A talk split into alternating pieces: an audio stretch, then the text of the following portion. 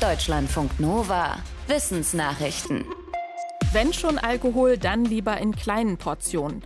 Zu diesem Schluss kommt eine neue Studie aus den USA. Danach haben Menschen, die sich häufiger heftig betrinken, ein deutlich höheres Risiko, dauerhafte Alkoholprobleme zu entwickeln, als Menschen, die insgesamt die gleiche Menge trinken, sich aber nicht besaufen. Der Forschungsleiter sagt, wer am Wochenende einmal sieben Drinks nimmt, kriegt im Schnitt fünfmal häufiger Alkoholprobleme als die, die jeden Tag einen Drink nehmen. Für die Untersuchung wurden landesweite Daten von Erwachsenen analysiert. Außerdem wurden mehr als 1200 Menschen über 30, die regelmäßig Alkohol trinken, nach ihren Gewohnheiten befragt. Dabei zeigte sich, dass nur wenige von ihnen reine Komatrinker waren. Stattdessen besoffen sich diejenigen häufiger, die auch regelmäßig ein bisschen Alkohol tranken. Die Forschenden sagen deshalb, dass sich Präventionsmaßnahmen verstärkt an moderate Trinkerinnen und Trinker richten sollten. Nutzen Politiker soziale Medien, um von Krisen abzulenken? Ja, sagen Forscher aus Deutschland und den USA. Sie haben die erste weltweite Analyse darüber erstellt, wie Staats- und Regierungschefinnen und Chefs auf Twitter und Facebook kommunizieren. Dazu entwickelten sie spezielle Softwares, um alle zwischen 2012 und 2016 geteilten Beiträge zu durchforsten.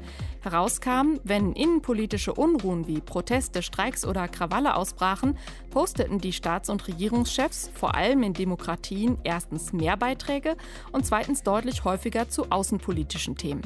Dieser Effekt war in Demokratien besonders vor Wahlen zu beobachten. Die Forschenden interpretieren das als Ablenkungsstrategie. Spinosaurus gilt als einer der größten fleischfressenden Saurier.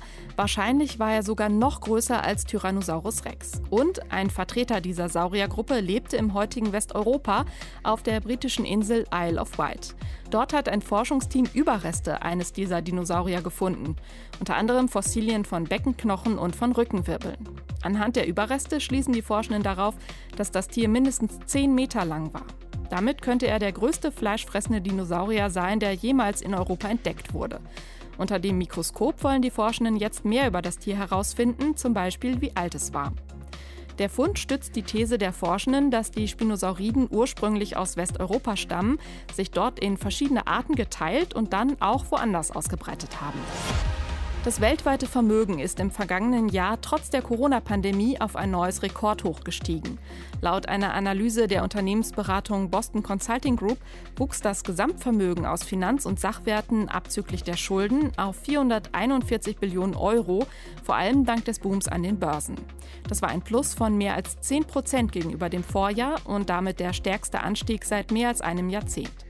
Der Reichtum ist allerdings weiterhin sehr ungleich verteilt. Allein in Deutschland besitzen 3100 Superreiche mehr als ein Fünftel des gesamten privaten Finanzvermögens. Das Beratungsunternehmen rechnet damit, dass der Reichtum weltweit auch in diesem Jahr weiter steigt, trotz des Ukraine-Kriegs und der Sanktionen gegen Russland. Depressionen wieder loszuwerden, ist nicht in allen Fällen ganz einfach. Ein neuer Ansatz könnte sein, auch den Darm von Betroffenen zu behandeln. Denn Studien haben schon gezeigt, dass es einen Zusammenhang zwischen Depressionen und der Darmflora geben könnte. In einer kleinen Studie mit rund 50 Teilnehmenden hat ein Forschungsteam der Uni Basel jetzt Patientinnen und Patienten zusätzlich zu Antidepressiva auch mit Probiotika behandelt, also gesundheitsfördernden Milchsäurebakterien. Nach einem Monat hatte sich der Zustand der Patientinnen und Patienten verbessert, deutlicher als in einer Placebo-Gruppe ohne Probiotika. Außerdem zeigten Hirnscans, dass sich bei ihnen auch die Verarbeitung von Emotionen im Gehirn normalisierte. Der Effekt hielt allerdings nicht lange. Einige Wochen nach der Behandlung ging der Anteil der Milchsäurebakterien im Darm wieder zurück. Die Forschenden sagen, dass die Behandlung vielleicht länger dauern müsste, damit sich die Darmflora dauerhaft stabilisiert. Warum gähnen Menschen und Tiere? Ein Evolutionsbiologe aus den USA stellt in einer neuen Studie eine Vermutung an, was bei Wirbeltieren die Ursache für das Gähnen ist. Er schreibt, dass es vermutlich eher nichts damit zu tun hat, mehr Sauerstoff ins Blut zu bekommen, sondern eher damit, anderen Tieren der Herde etwas zu signalisieren. Zum Beispiel, dass ein Tier gerade erst aufwacht und deshalb unaufmerksam ist. Es zeigt mit dem Gähnen also den anderen unbewusst, Achtung, passt ihr mal auf, ob Gefahr droht, ich kann das gerade nicht. Dass Gähnen oft ansteckend ist, liegt laut dem Forscher möglicherweise daran, dass dadurch die Aufmerksamkeit innerhalb der Gruppe aufrechterhalten bleiben soll. Der Wissenschaftler hat keine eigenen Experimente gemacht, sondern nur den aktuellen Stand der Forschung zusammengefasst. Deutschlandfunk Nova